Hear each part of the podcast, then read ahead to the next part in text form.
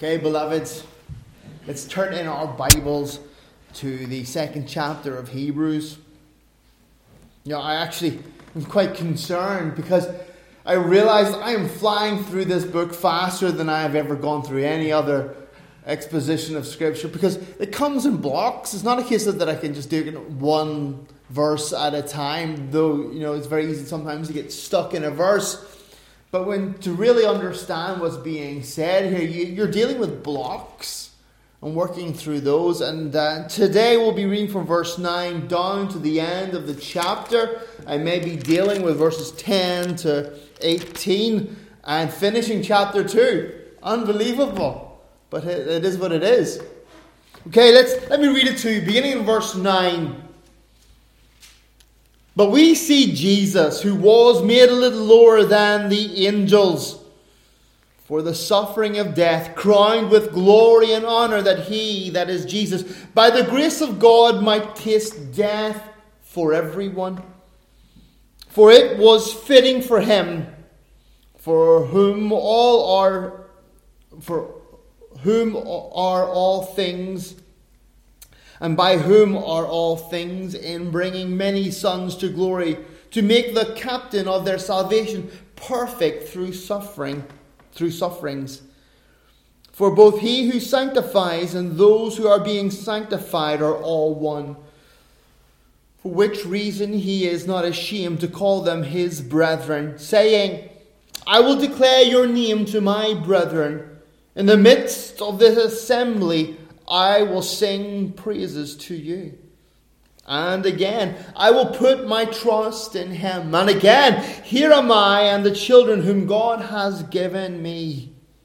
Inasmuch uh, then as the children ha- have partaken of flesh and blood, he himself likewise shared in the same, that through death he might destroy him who had the power of death, that is, the devil and release those who through fear of death were all who were all their lifetime subject to bondage.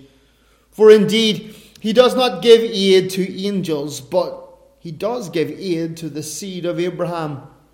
Therefore, in all things, he had to be made like his brethren, that he might be a merciful and faithful high priest in things pertaining to God, to make propitiation for the sins of the people. For in that he himself has suffered being tempted, he is able to aid those who are being tempted. Amen. Now, the idea behind the book of Hebrews, a letter to Hebrews, is the sermonette, I don't know what you'd call it, the exhortation of, to the Hebrews is that our faith in Jesus might be strengthened, built up, that we might become more secure, confident, straightforward, bold, that we might not waver in our faith. We remember the three peoples that he's speaking to those to whom the letter is written, those to whom he speaks to. That is the believers, those who are steadfast in their faith and going through perhaps persecution, trials, stresses, sufferings. And then he's writing to the closet believers, the, the people who are on the, in, in, the, in the line, the, the, the, the ones who are sitting on the fence. They, they, they, they like the idea of being believers. They recognize that Jesus, yeah, he was special, a, a prophet, perhaps the Messiah, but yet have not been able to or are unwilling to go, to go the whole way. There are those whom said they believed in Jesus, but because of their fear of the Pharisees, they weren't followers because they were afraid of being put out of the synagogue. These are the ones who don't really want to pay the cost. They enjoy the benefits, they enjoy the fellowship, they recognize that you know, there is blessing in Jesus, but they're reluctant to go the whole way for fear of ridicule, persecution, rejection, excommunication. And then also, finally, he's writing to the unbelieving, the unbelieving Jews, those who reject Jesus, who, in their mind, he's an abomination. And they can't come to grips How can the Messiah come and be this worthless peasant, be rejected of his nation, and die? And that was the real problem for the Jews. The Messiah wasn't supposed to die. He's supposed to come and make a kingdom, deliver us from our enemies, to bring about peace and this great empire. And when they looked at Jesus, they couldn't come to grips. He died. Is Messiah to die? What was the worth in that? What was the purpose? And, in, and to die on the cross? That's embarrassing. That's humiliating.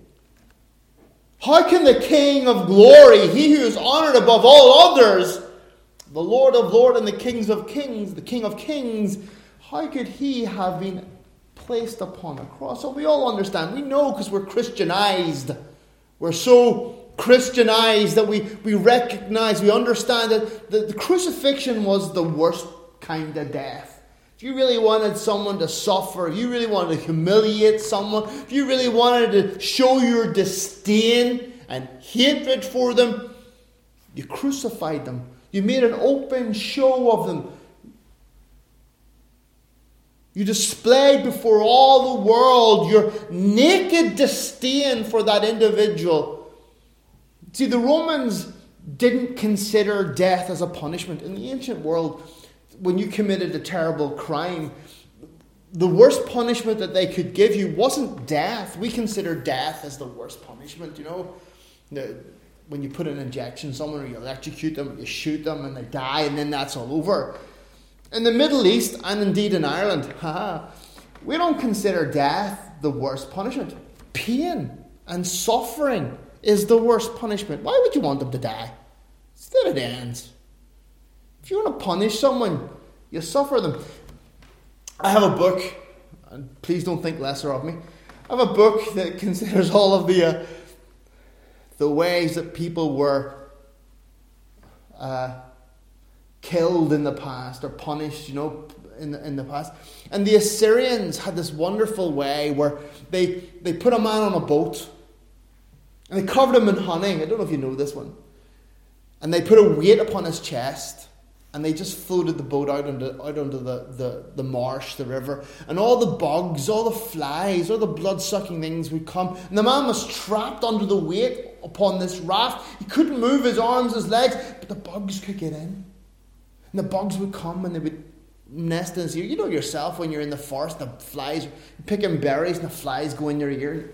Get out of my ear. Drives you mad. The mosquitoes are always biting you. Well, the Syrians, they would Death could take like three, four weeks.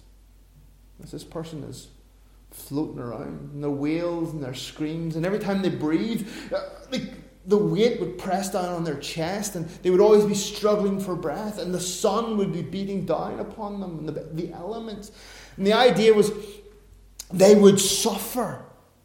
And so for the Jews, the fact that the Messiah, the anointed one, the one sent by God, the prophet, he who was to come into the world to rescue his people. The idea of him suffering in such a way as this was distasteful. It was shocking. It was impossible to their minds. And they couldn't reconcile Jesus and his life and his death and his resurrection couldn't. Why? And so the writer of the Hebrews is demonstrating to them. He's, he's turning their world upside down. He's telling them that the death that Christ died wasn't a humiliating death, it wasn't a, a shameful death, it wasn't a horrible death. It was glorious and great. Christ came to die here in this portion of Scripture, we have been told that Christ's destiny, his destiny, the reason he came into this world was to die. The author here, the writer here, is speaking directly to the Jewish mind, and not just to the Jewish mind, to all of us as believers, helping us to understand that this wasn't some accident or some betrayal, or some, in the sense of, you know, that Jesus didn't have any power over it. But it was all part of the plan, it was all part of the purpose. Their. What's that in English? Someone uh, understanding, understanding of the of the Messiah was wrong. It was limited. They were seeing the backside of it, the after resurrection and the kingdom that is to come. In verse 10 here, it tells us that for it was fitting for him whom all things and by all by whom all things were made and bringing many sons to her to make perfect or to make the captain of their salvation perfect through sufferings he is demonstrating to them or explaining to them that this is all part of the plan the word captain in my bible says captain maybe in some of yours it says author or founder uh, the word in the in the Greek means pioneer. Vägledare, I think in Swedish. The one who goes before and makes a pathway. The one who's sent out to lead us on the journey. Think of Moses leading the children of Israel from Egypt to the promised land. Jesus is the one who went and made a way where there was no way, and by doing so, fulfilled God's purposes and plans. Now, the idea of being made perfect through sufferings isn't that his perfection in some way was incomplete. Don't think that Jesus was made more perfect through suffering when Jesus was born as a child, he was 100% a child, as a baby.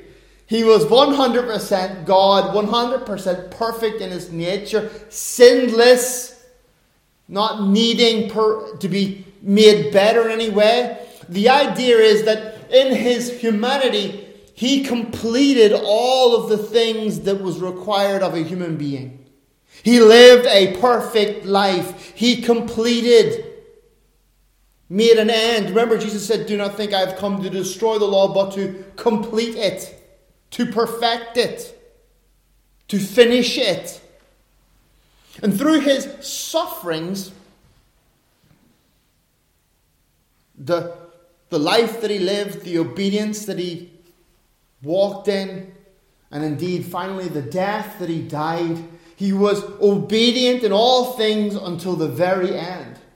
Remember, we see him in the garden, that fantastic picture where he's praying and interceding, giving supplication, and he's sweating great drops of blood. And he, what he pray? He doesn't pray, Lord, no, do what I want you to do. Lord, please make this happen. We see the perfect picture of submission and surrender. Lord, Father, not my will but your will be done. Even in the last great battle of his life, we see this perfect picture of submission. And, uh, but why? Not just that he was a super nice guy. Oh, Jesus, really nice guy. You know, every mother's dream of a husband for their child or why can't you be like more like Jesus for their sake? You know, that kind of conversation. It's more than that. Jesus was born with a destiny, with a purpose, with a fate. And it wasn't simply just to die for his own sins because he had none. Jesus didn't die because of his own sins, he died because of the sins of others. The idea is he went into death, he went through death, he pioneered the way through death in order that he might bring people with him. Think of the resurrection. He was made alive again as to demonstrate the life that is to come, to make a way where there was no way.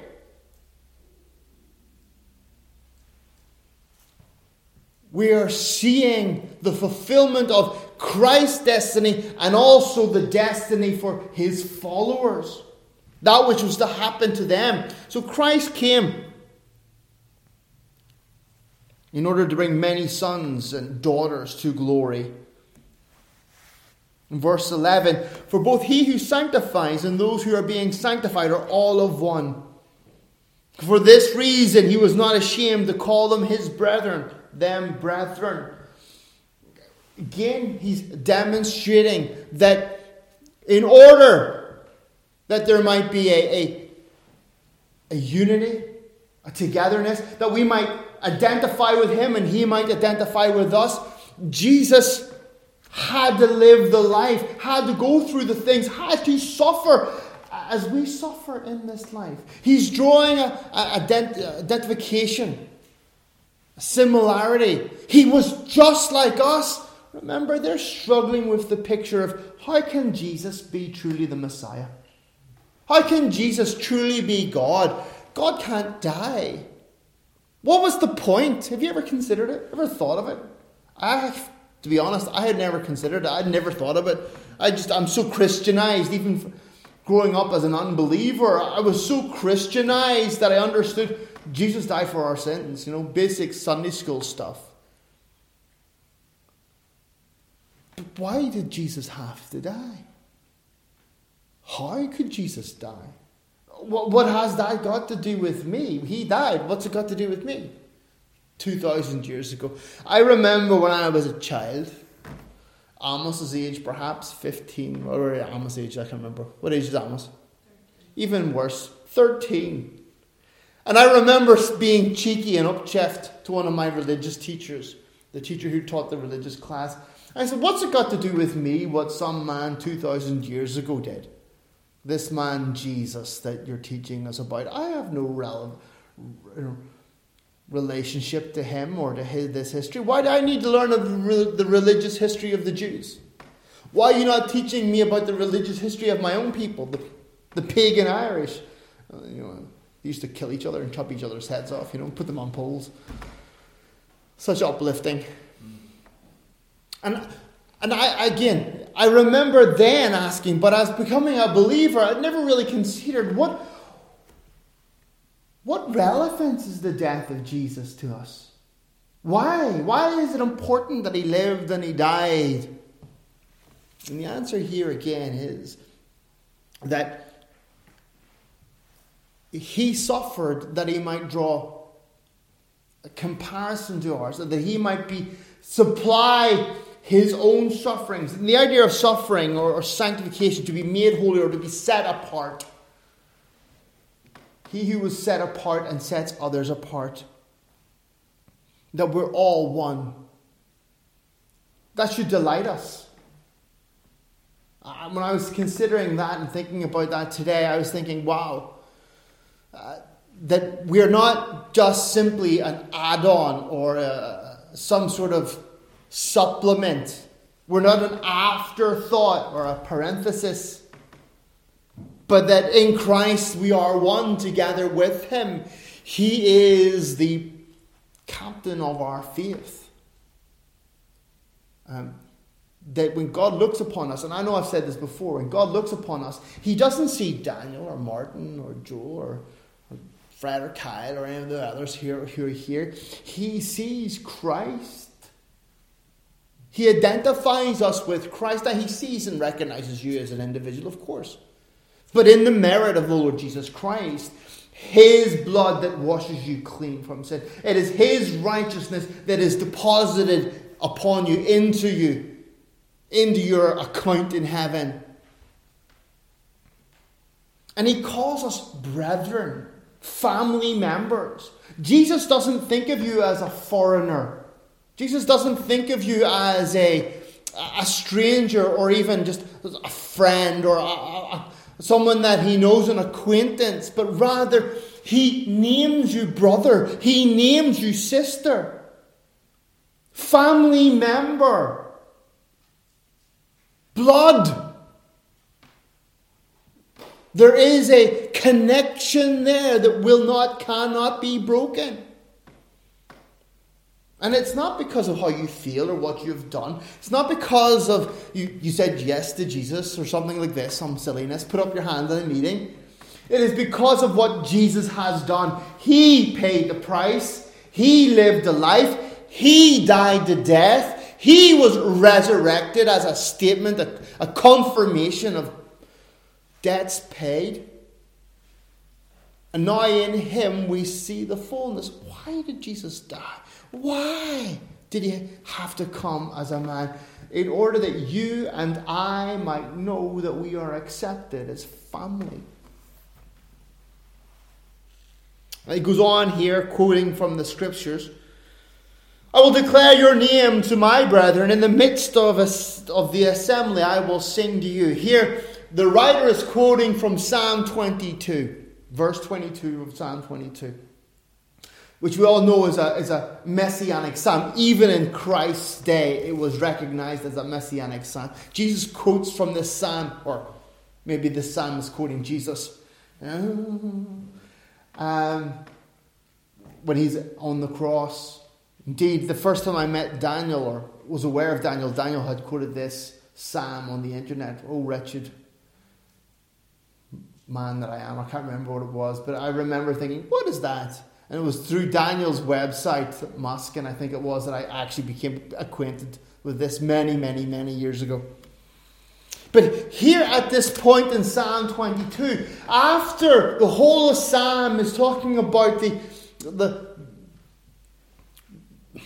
the suffering of the servant of God, the hardship, the difficulties, the bewailing of the one who is suffering, at verse 22, there is a shift. There is a transformation. There is a, a, change in tempo. It goes from a bewailing and a crying out to a triumph. And here in this psalm, which was readily recognized as a messianic psalm, we're seeing, he's reminding, yes, the Messiah had to suffer, but then there came a point of triumph. And here, he's saying again, there is a connection between the Christ and the people. There will be a, a he won't be way up there and we're way down here. He's one of us. There is a connection. He's a person just like we are.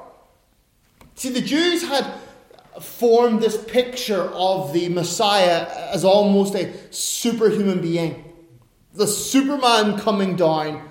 There were myths and fables around at that time that it would be an angel, that it would be some sort of mythic hero from the time of heroes who would come, you know, untouchable. Like Achilles, you know, who had been dipped in the blood or whatever, you know, it's all untouchable. You can't break him, can't touch him, except for that little spot in his heel where his mum dipped him in the blood, or the river Styx, sorry. And so the writer here is combating all of those myths and fables and showing the Jews that he was to be one of us, different and divine and greater, but in the same sense. We're, we're seeing a, the two natures being revealed. Yes, he is the Son. But yes, he was made a little lower than the angels for a time. And here, quoting from the scriptures, once again showing that we are brethren. We are together with him. He is one of us, humanity. I like where it says here in, uh, in the midst of the assembly, in the Greek, it's the, the word for congregation, ecclesia. One where we, we traditionally get the word church from. For the called out ones, those who are summoned. There is this idea of after the suffering, there is the joy of recognition, of connection, of family, of brethren. And again, it says, I will put my trust in him. And that's the Messiah talking. I will put my trust in him. I think it's from uh, Isaiah 8, I think it is 17.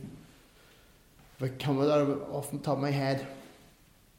It's the, the idea of the Messiah saying, I am just like you. I am trusting in God.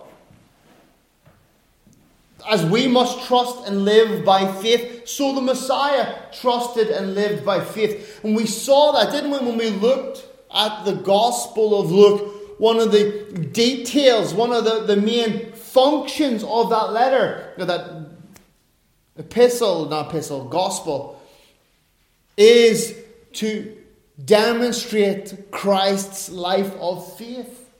His teachings on prayer, his, the acts, the miracles, the wonders that he performs, all acts of faith. He, he is depending upon the Father. And again in verse 13, here am I and the children whom God has given me. So we see here again the idea that Christ did not come just simply for himself, but rather that there would be a people. There would be a following. Remember, it called him a pioneer, the one who leads the way, the one who opens up the frontier, who makes a way through danger. We're being instructed here that those little ones, remember when Jesus calls his followers these little ones whom you have given me, Father? He prays for them. That in a figurative way, I know we don't think of ourselves as being so, we're like the children of Christ. I, I think of Jesus as a brother. I think of him as my Lord. I have to be honest, rarely think of him as my dad. You know? I think of God the Father as my father, Jesus as my brother, my God. But here, in some sense, we're, we're being told that we are little ones being entrusted into the care of Jesus. That in some way and somehow we are the family. And he's pressing that really hard, pressing that the point that we are brethren together in Christ. And indeed, this is the reason why the Messiah had to die. In order that he might bring many sons and daughters to glory. Didn't die for his own sins, didn't have any. Didn't die because some unfortunate circumstance. It was part of the plan in order that you and I and the Jews of their day and all the people who have believed in Christ since this time throughout the ages may be part of the family. This is what it cost to create the family of God. In verse 14, he clarifies Inasmuch then as the children have partaken of flesh and blood, or blood and flesh, as it says in the Greek, he himself likewise shared in the same. And here we, we're, we're, we're told the two reasons why Jesus Christ had to die. He makes a, a sama uppfattning, um, whatever that is in English. That he might destroy him who had the power of death, that is the devil. It's the first one. And the second one, and release those who, through the fear of death, were all their lifetime subject to bondage under slavery. Jesus came to die. Remember, the Jews were asking, why did the Messiah have to die? And so the writer, quite clearly, plain speaking, the best kind of speaking there is, isn't it? I'm a very plain speaking man. That he might destroy the power of death Oh, death, where is thou sting? Oh, I stepped into Old English there. That's Frederick's fault. This King James Bible.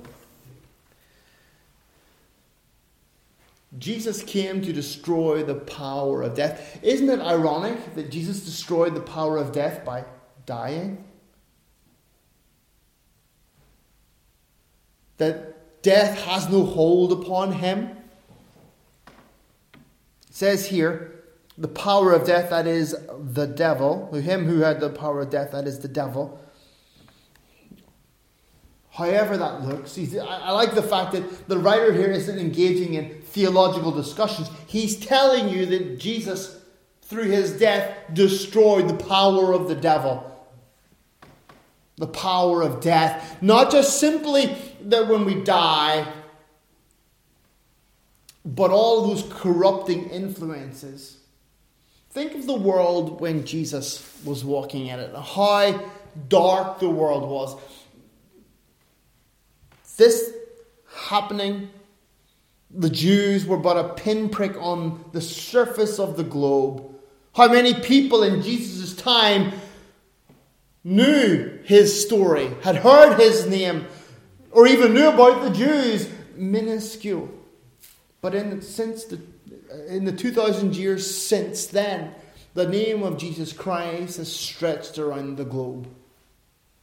That light, that sanctifying influence, that mortifying, killing of the flesh, the world, and the devil. I'm not post mil, we all know it, but I do believe in the kingdom of Christ and the influence of it, the, the mighty tree that shall grow and fill the whole earth with his influence. Jesus Christ came to put an end to the works of the devil. And yet, though we live in a world that is still ruled, in some sense, by the enemy, governed, and by that I mean he is an influencing force in this world, moving in politics, moving in the not necessarily the devil personally, but moving in the affairs of man, causing division and schism and tempting people and infirming people. We see from the Bible examples of women who are, were bound by the devil. Not a the devil, but a devil. People who were filled with unclean spirits and needed to be released. We see that their influence was real and manifest and intimate and personal. Yet the Bible says that Jesus Christ came to deliver people from that. And we live today in a world that's full of light and healthy uh, influence. Our laws, the laws of our country, are based upon the teachings of Jesus Christ. Old Testament, New Testament, you say, well, Kyle, they're Old Testament laws.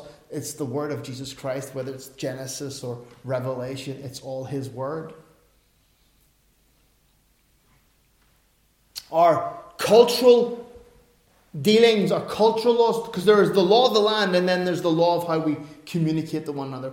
We don't lie. Lying's not against the law, uh, just in case you all know that, but it's wrong. Adultery is not against the law, but it's wrong. At least I don't think adultery is wrong, against the law. Enough people do it, so if it is, then everybody's in trouble. But it's wrong. And so when we, we govern ourselves and our social interactions by the law of God. The influence of Christ so seeping into our cultures that we understand, we know what's right and what's wrong. Of course, the people of this world who do not know Christ cannot obey that and are definitely still under the bondage of the enemy. But we see very clearly that Christ's influence in this world caused a social revolution, caused a cultural revolution, caused a global revolution, and cast out all the pagan religions for the most part, and set about a good, honest, cleansing environment. The influence of Christ's death was to break the power of Satan. And I think we in our lives, we should rejoice in this. What, what do we have to be afraid of Satan for? And I'm not encouraging you to go all around and say, I rebuke you, Satan, in the name of Jesus. Whatever. I don't know why people say that in an American voice, but they do. You know, uh, uh or have uh, discussions with the devil, or go looking for people who are possessed, or whatever else. Please don't be so foolish. But when we are facing situations in our life, difficulties, whatever else, we need not be afraid. We need not have to even worry about the influence of the devil, for we just declare and, and, and rest in our faith in Christ. We understand that come what may, we are safe. Safe in this life and safe in the next. Now, they may come, they may arrest us, they may put us in jail, they may chop our heads off, or whatever else for our faith. But that doesn't remove the security that we have in Christ. We are simply adding to his glory. As the Jews in his in this day were suffering under the, the yoke of Rome. He's telling them as as Christ suffered. Oh, he'll get to that in a, in a bit. Sorry, I'm jumping ahead, skipping points in my message there. Oh my goodness, get back in line. So we understand that Jesus Christ came to destroy the works of the devil, that are the power of death, that is the works of the devil, that he did. And by doing so, he was able to set us free, because it says in the second, and release those who through fear of death were, so, were all their lifetime subject to bondage. One of the great things I love about being a believer is I am not afraid to die. When the Lord saved me, there was a transformation and a change in me. And a fearlessness was erupted. You know, it, it burst forth. I remember, I've told you this before, I know I repeat myself, and you're like, oh, God. When I was doing outreach as a young man on a Roman Catholic estate owned by the IRA, and we had a big Jesus bus, a bus with Jesus written on the side of it, and I was there with some American girls and um, the rest of the team was doing evangelism by some school somewhere else. And uh, we saw this crowd of young people and children coming up the road, and we thought, oh, this would be a wonderful opportunity. So we were all, I was on the bus with these two girls, and we went outside, and as we, as we went outside, these three men in full army regalia with balaclavas and their IRA stuff I, holding weapons. I can't remember what weapons. I remember one was a shotgun, one was a rifle, one perhaps was a Kalashnikov. I can't really remember. It was so long ago and I'm so old. And I didn't really focus on the guns, I was focused on the men.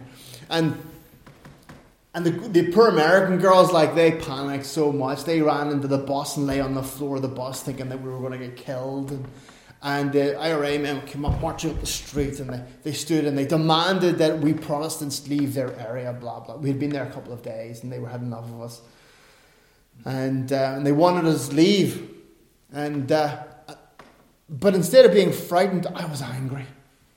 And I, I thought this is a great opportunity for evangelism. And as and uh, we had this like little stage outside the bus, and I remember standing on the, the on the stage preaching at them, saying to them, "Look into my eyes, see in my eyes. I'm not afraid to die.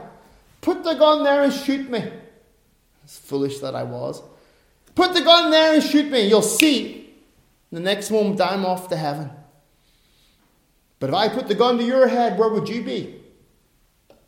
Where would you be in the flickering? And they didn't really know what to do. they were like, whoa, whoa, whoa, he's not running away. And all the kids, all the kids went quiet. You know, I can't even tell you how many it was, but there was, in my memory, there was there were a great crowd of children, estate children, the worst kind of children there are, and um, they all went quiet. And the men didn't really know what to do because they were expecting us to like be like the American girls and hide on the floor of the bus, and they were having all the glory of chasing us away. Great story to tell. And so they, they kind of looked at one another through their balaclavas and uh, and they turned around, and I'm still preaching at them. And they turned around and they marched up the street, and I marched after them. And you can see them kind of going. And I, I walked behind them, shouting at them and preaching and, and quoting scripture and telling them to repent. It's not too late.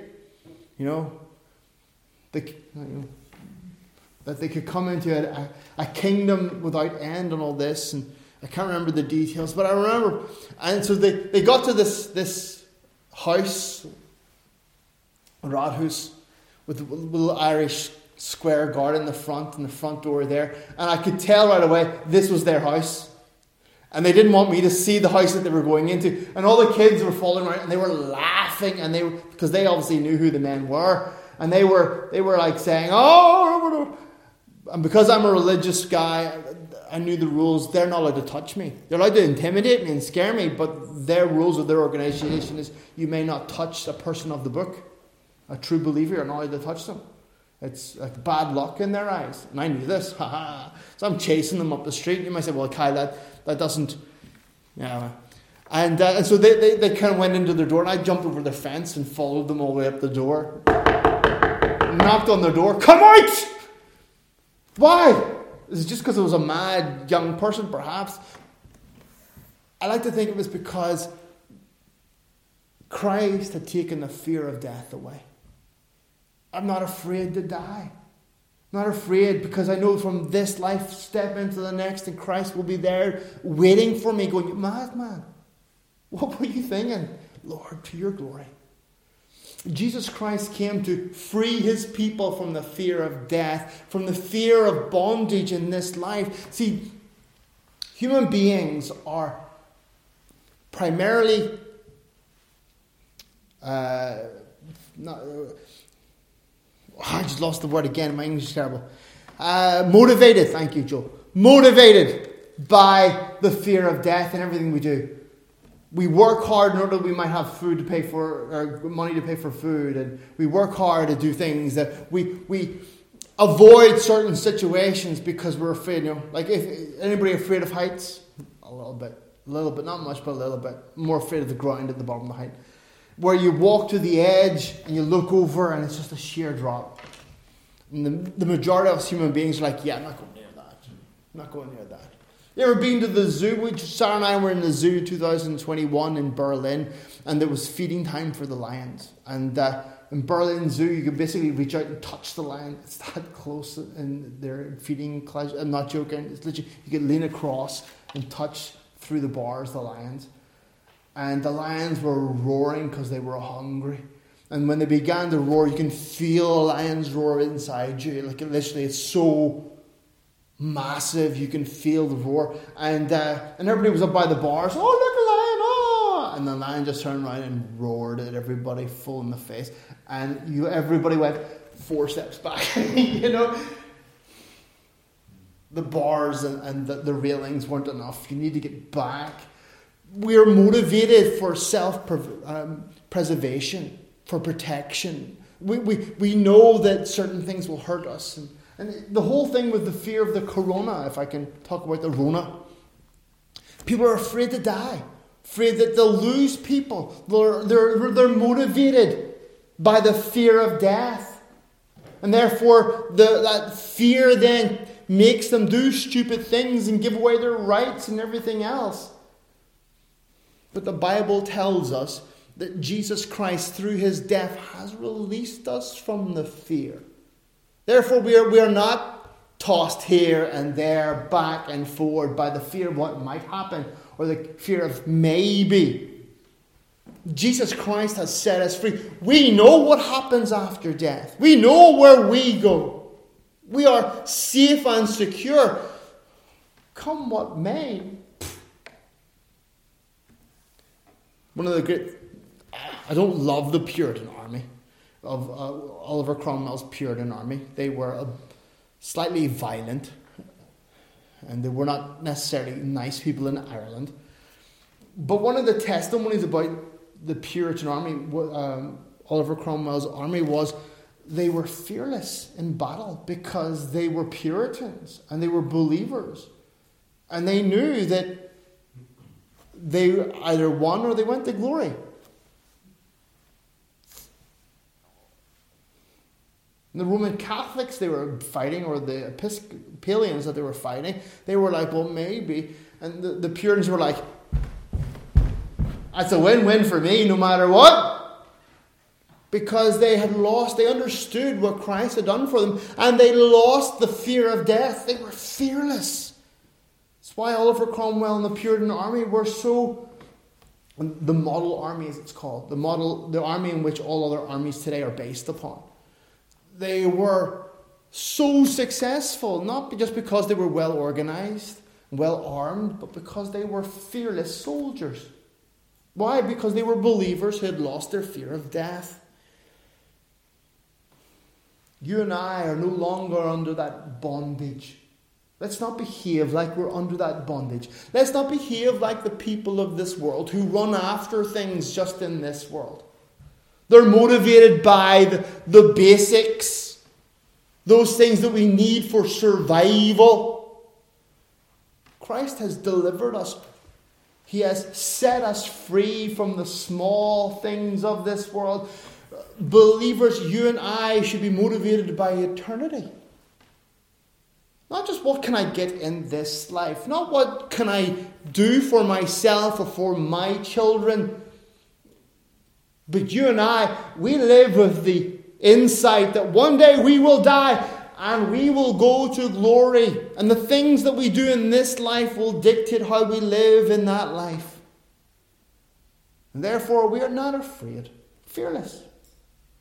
Remember, it says in the book of Daniel, I can't remember which verse it says somewhere in some place those who know their God, the people who know their God, shall be bold and do fearless things or great things. Let us be that people because it's the reason why Christ died. The world would have us small and weak and frail and afraid. And it tells us, it dictates us, it shows us through social media or the TV programs if you watch TV, and always presents believers as a little bit crazy, creepy, freaky, weird, you know, let me tell you about the Bible. And that kind of like weird people, or, you know, the, the serial killers are always Bible people, aren't they? Oh, I hate that. They're always kind of just, you know, like, and they would have us freaky and weird and believe that propaganda about ourselves that we are weak and that we are fearful, that we are a little bit strange. That's propaganda. That's a lie. The world in which we know today was built like by people like you and me. The fearless people, the inventors, the writers of law, the fighters for justice, the social system that we have today, the health care that we have today, the laws that we have today were because Christians stood up. The reason why the, the, light of, the light of Christ is so far cast around the globe is in the 1800s, Christians began to take seriously the command Go ye therefore into all the world and preach the gospel. And they began to act upon it. And the golden age of the missionary movement was born. More missionaries sent out during that time than ever before, ever after. More successful missionaries, should we say. The missionaries sent out today, but they're not really on a mission.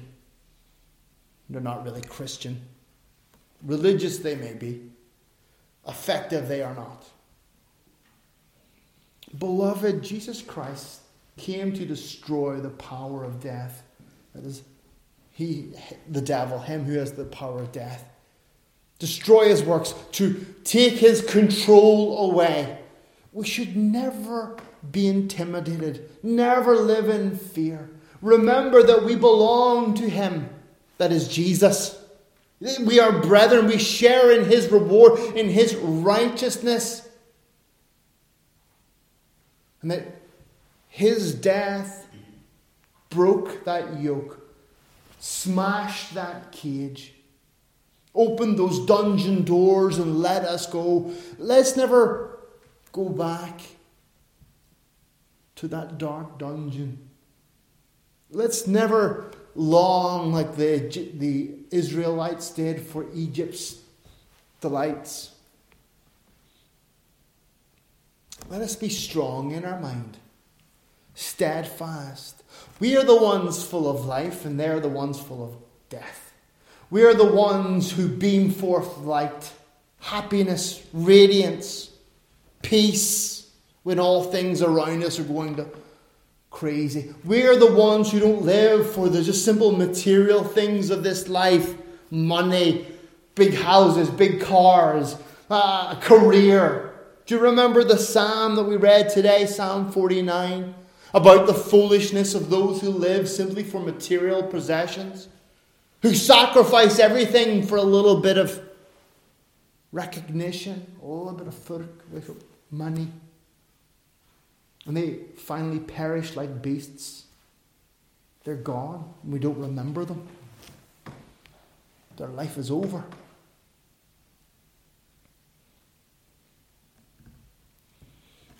In verse 16, the, the, uh, the writer here, in remembering that he's supposed to be talking about angels or the relationship to Christ and the angels, he then points out to which of the angels did Christ ever give aid? He doesn't give aid to the angels. It's not to the supernatural forces. He's not interested in those higher. He, Jesus wasn't born an angel. He was born a man. Because he came to save men. Came to redeem sinners. He points out that it was to Abraham, the seed of Abraham, to the Jews. But also, we know in Galatians, not just to the Jews, but all those who were Abraham's children by faith. It's to us. And he's encouraging them, he's supporting them, he's trying to help them to get a grasp on why Christ had to die. And his answer is He came to die that He might rescue you, that He might release you from ceremonies and sacrifices and symbols, rites, that you might live in freedom, that you might be able to worship in spirit and in truth, not through tradition and imaginations. That myths and fables invented by men that we might have true and real relationship with God. He's demonstrating the reality of this. It's not just theological. I like that about this writer. He's all about the real deal. Therefore, in verse 17, in all things he had to be made like his brethren. That is Jesus that he might be a merciful and faithful high priest in things pertaining to God.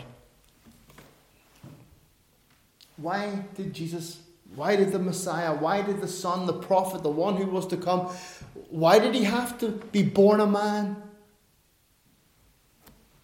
Well, it tells us here that he might be made, he was made like us in his humanity with all the fears, with all the uh, delicacies of our nature and of our flesh, have to face all the situations and relationships, circumstances just like us.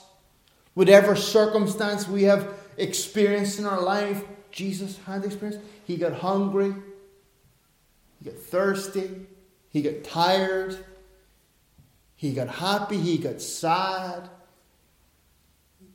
He had ambitions, he was disappointed, he was supported, and he was betrayed. He was unjustly treated, he was murdered. Hopefully, that will never happen to any of us. But he suffered these things that he might just be like us in order that he might be able to represent us. And it says here, and this is the first time that this the concept of a high priest is introduced, and it's one of the major themes of this book. It's introduced later on in more detail in chapter 5. That he might be a merciful and faithful high priest in things pertaining to God. That he might be our religious represent- representative before God that he might be merciful in the sense that he knows exactly what you're going through. He knows exactly the circumstances. I remember when somebody said to me, What can Jesus know? I mean, what can Jesus? Well, first of all, he was born the illegitimate son of a teenage mum born out of wedlock under discrepable, you know, kind of suspicious circumstances. There was no honor in his birth. There was just question marks and suspicion. Who was the father? We don't know. It wasn't, it wasn't Joseph because Joseph wasn't there. So who's the father? They were homeless. Remember, they were stuck in Bethlehem. They were homeless at the time. They didn't have anywhere to live. Indeed, they had to camp out in a stall. Not the nice manger that we all see on the Christmas cards or whatever else. It was basically like a walled, ceilingless pen, like a corral. And Jesus was put in a, a manger, not the manger that we see with the the man, all this music. Oh, it looks so nice and warm and lovely. It would have been stinking of sheep poo and animal poo and but he, he was a carpenter. No, he was a laborer. A carpenter is a skilled profession. A laborer is the one who helps the carpenter, the one who carries the, the logs, carries the tools, does the heavy lifting, dig, digs the ditches. He was poor all the way through his life. Indeed, when he died, all the only possessions that he had were the things that he was wearing. And he was betrayed, and we all know the stories. He went through these things in order that he might be able to identify with us. He knows exactly how you feel. He knows exactly the circumstance. There's nothing that you haven't gone through that He Himself has not gone through. And that understanding, that realization, enables Him to be empathetic, empathetic, empathetic. Thank you.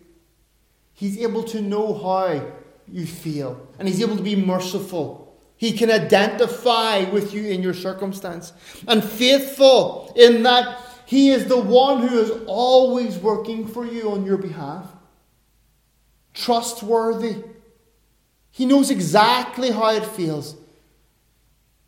He has that empathy for you.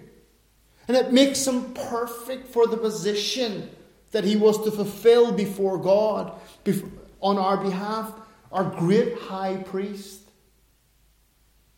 The one who brought the sacrifice, the one who made the payment, the one who was our representative before the throne of heaven, the one who makes the prayers, the ones who makes the pleas, the one who applies the blood of the sacrifice and sanctifies. That is Jesus. Why did Jesus have to die? Because you and I die. One thing I can say with all certainty about you and all of your lives one day you will die. I can't tell you that you'll go to America. I can't tell you that you know you'll go home. Or I can't tell you anything that's going to happen in your life. I am not a prophet, but I can tell you with all 100% certainty every person in this room will die. Christ died because we die. He tasted death that we might be freed from the sting of death. He died and sacrificed his own life in order that the life that he lived and the reward that he won through his obedience and his perfect surrender, that he might then share that with us. He died in order that he might indeed be our representative. It says here to make propitiation, a ransom, to pay the cost, that which was required for the sins of the people. Jesus died in order that all of our sin, part of our sin, no. Most of our sin, no. The sins that we have committed, no. Sins that we're in right now, no our potential sins in the future, not just them. All of our sin, past, present, and future, all of our sin was laid upon him, and he paid the cost of it all, so that As the Bible says, as the east is from the west, so our sins have been removed from us.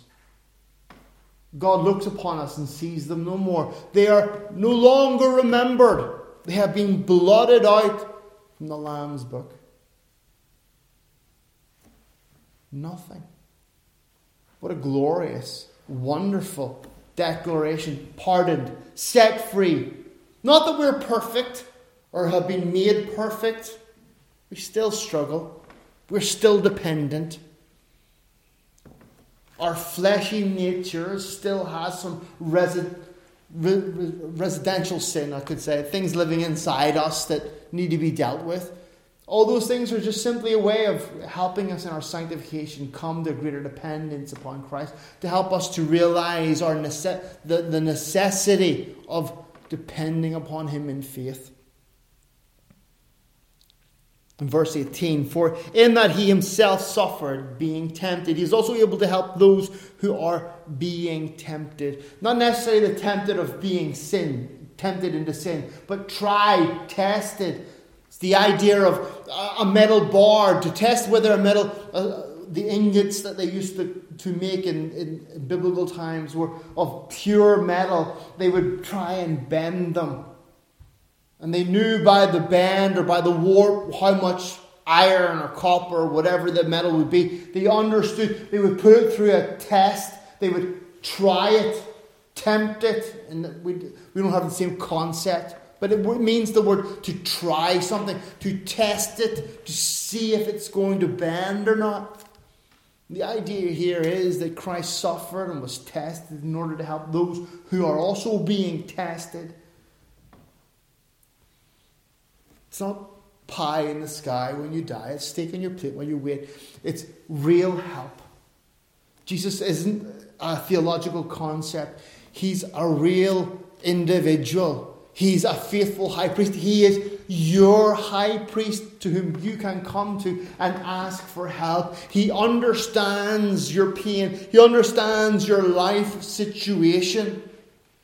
He understands your fear, your doubt, he understands everything that you've ever gone through. He himself has gone through it. No one will ever be able to come to him on the end, the last day, and say, Lord, you don't understand, Lord, you never went through what I went through. And the Lord will look at him and go, What? Let me tell you. Let me tell you. No, he'll open the book and he'll say, Look, read this. See what I went through. Beloved, we have a Saviour who's able to save and to keep on saving. That's why when we pray, we pray with confidence, for we know that our pioneer, our captain of our faith, the author and finisher of our faith, he who made a way where there is no way, that he has called us brethren, family. He has adopted you into his family. He has named you as his own. Not generally, not just kind of like, ah, what's your name again? Daniel, Fred, George, Jimbo, whatever your name is. He knows you. He remembers your name. And he came to die not just uh, as an accident or whatever, whatever, but with a specific, specific, specific purpose and that specific purpose was to destroy the power of death and he who held it, the devil. That we should be set free from the fear of death, that we might have love, joy, peace, sound mind, that we might be lights in this world, that we might demonstrate the life that He has given us, that we might live by faith, that we might have the confidence of knowing that we have one in heaven who represents us our great high priest, who lives forevermore to make intercession on our behalf, who prays for us and is active. Jesus isn't just up in heaven going, Come on. Oh, oh, Daniel, oh, oh, I really hope Daniel, you know, does this or does that. I really hope he succeeds. No, no. No, Christ is there and he is saying to the angels, Go and do this. Make this happen in the providence of God steer this, move that. Christ is orchestrating the events of our life. Whether we understand them or not, He is doing 4D chess. We don't understand the ways of the Lord, they are a mystery to us. But we understand that He is merciful and that He is faithful. He understands and is active on our behalf. We understand that as He suffered and was tested, we know that He can then give us help when we are being tested, whatever circumstance you're going through in your life. Whether temptation, again, don't, we say temptation, and our minds automatically jump things like sexual sins or, or theft or whatever, you know. That's not what the word means. It means testing, it means trials, it means hardship and difficulties. So much more than just simply foolish tempting, the devil coming in. It's more than that. But we have one who is able to provide a way out and deliver us from our temptings, from our trials, from our hardships. So, therefore, let us lift up our voices and pray with more confidence. Let us live lives bolder, in full on the face of the people around us, unashamed. Oh, how many times have I said we desire a church full of people who are unashamed of the gospel, live their lives for all to see, reckless and full and free. This is the Jesus that we believe in. This is the Jesus of the, the, the exhortation to the Hebrews. Is it your Jesus? Are you still living in the darkness of the fear of death and the propaganda of this world? Are you still living in the, the veiledness? Live free. Live free in your faith. Be bold in the knowledge that He lives to make intercession forevermore. Amen. Let's pray. Lord, we're so grateful for our salvation. We are so grateful, Lord, that it is not dependent upon us, upon our faithfulness, upon our works, upon our ways. We are so grateful for Jesus who came destined to die in order that he might be crowned with victory and honor and glory. We are so grateful that when you died, Lord, you destroyed him who had the power of death, that is the devil, that his kingdom crumbled. The Lord, that, that his days are numbered. We know his fate, that he will be plunged into the lake of fire to suffer for all eternity for his wickedness and crimes. Oh Lord, we are so grateful that you have claimed us, that Lord, that you have saved us. You called us out of darkness, made us your own, that we are your beloved brethren, your, your brothers and your sisters. Indeed, Christ, you have called us your children. Lord, that you look after us. We are so grateful. Lord, that you have freed us from the fear of death, from the fear of this life, Lord, that we are bold and reckless almost, careless, Lord, for we know that our Father lives, that Christ our Saviour ever lives to make intercession for us, that He guards us as a true and real shepherd, that He provides as a, a continual remembrance before the throne, a full pardon for our sins. Oh Lord, we are so grateful that we know that you are real and living and true, and that, Lord, we can turn to you in the midst of any circumstance, you understand, you know, you have gone through the sufferings and the temptings, the trials, the hardships, and that you're able to help us. You're able to identify with us. You're able to rescue us. You're able to offer us a way out. Lord, we are so grateful. Our Heavenly Father, we pray that you help us to put these lessons into our real lives, that we would, we would walk in your ways, we'd walk a little bit bolder, we'd speak a little bit more. Lord, that we would live in such a way that bring you glory in this life as according to your plan and your purpose. Lord, we pray all these things for your glory and your glory alone. In Jesus' precious name. Amen.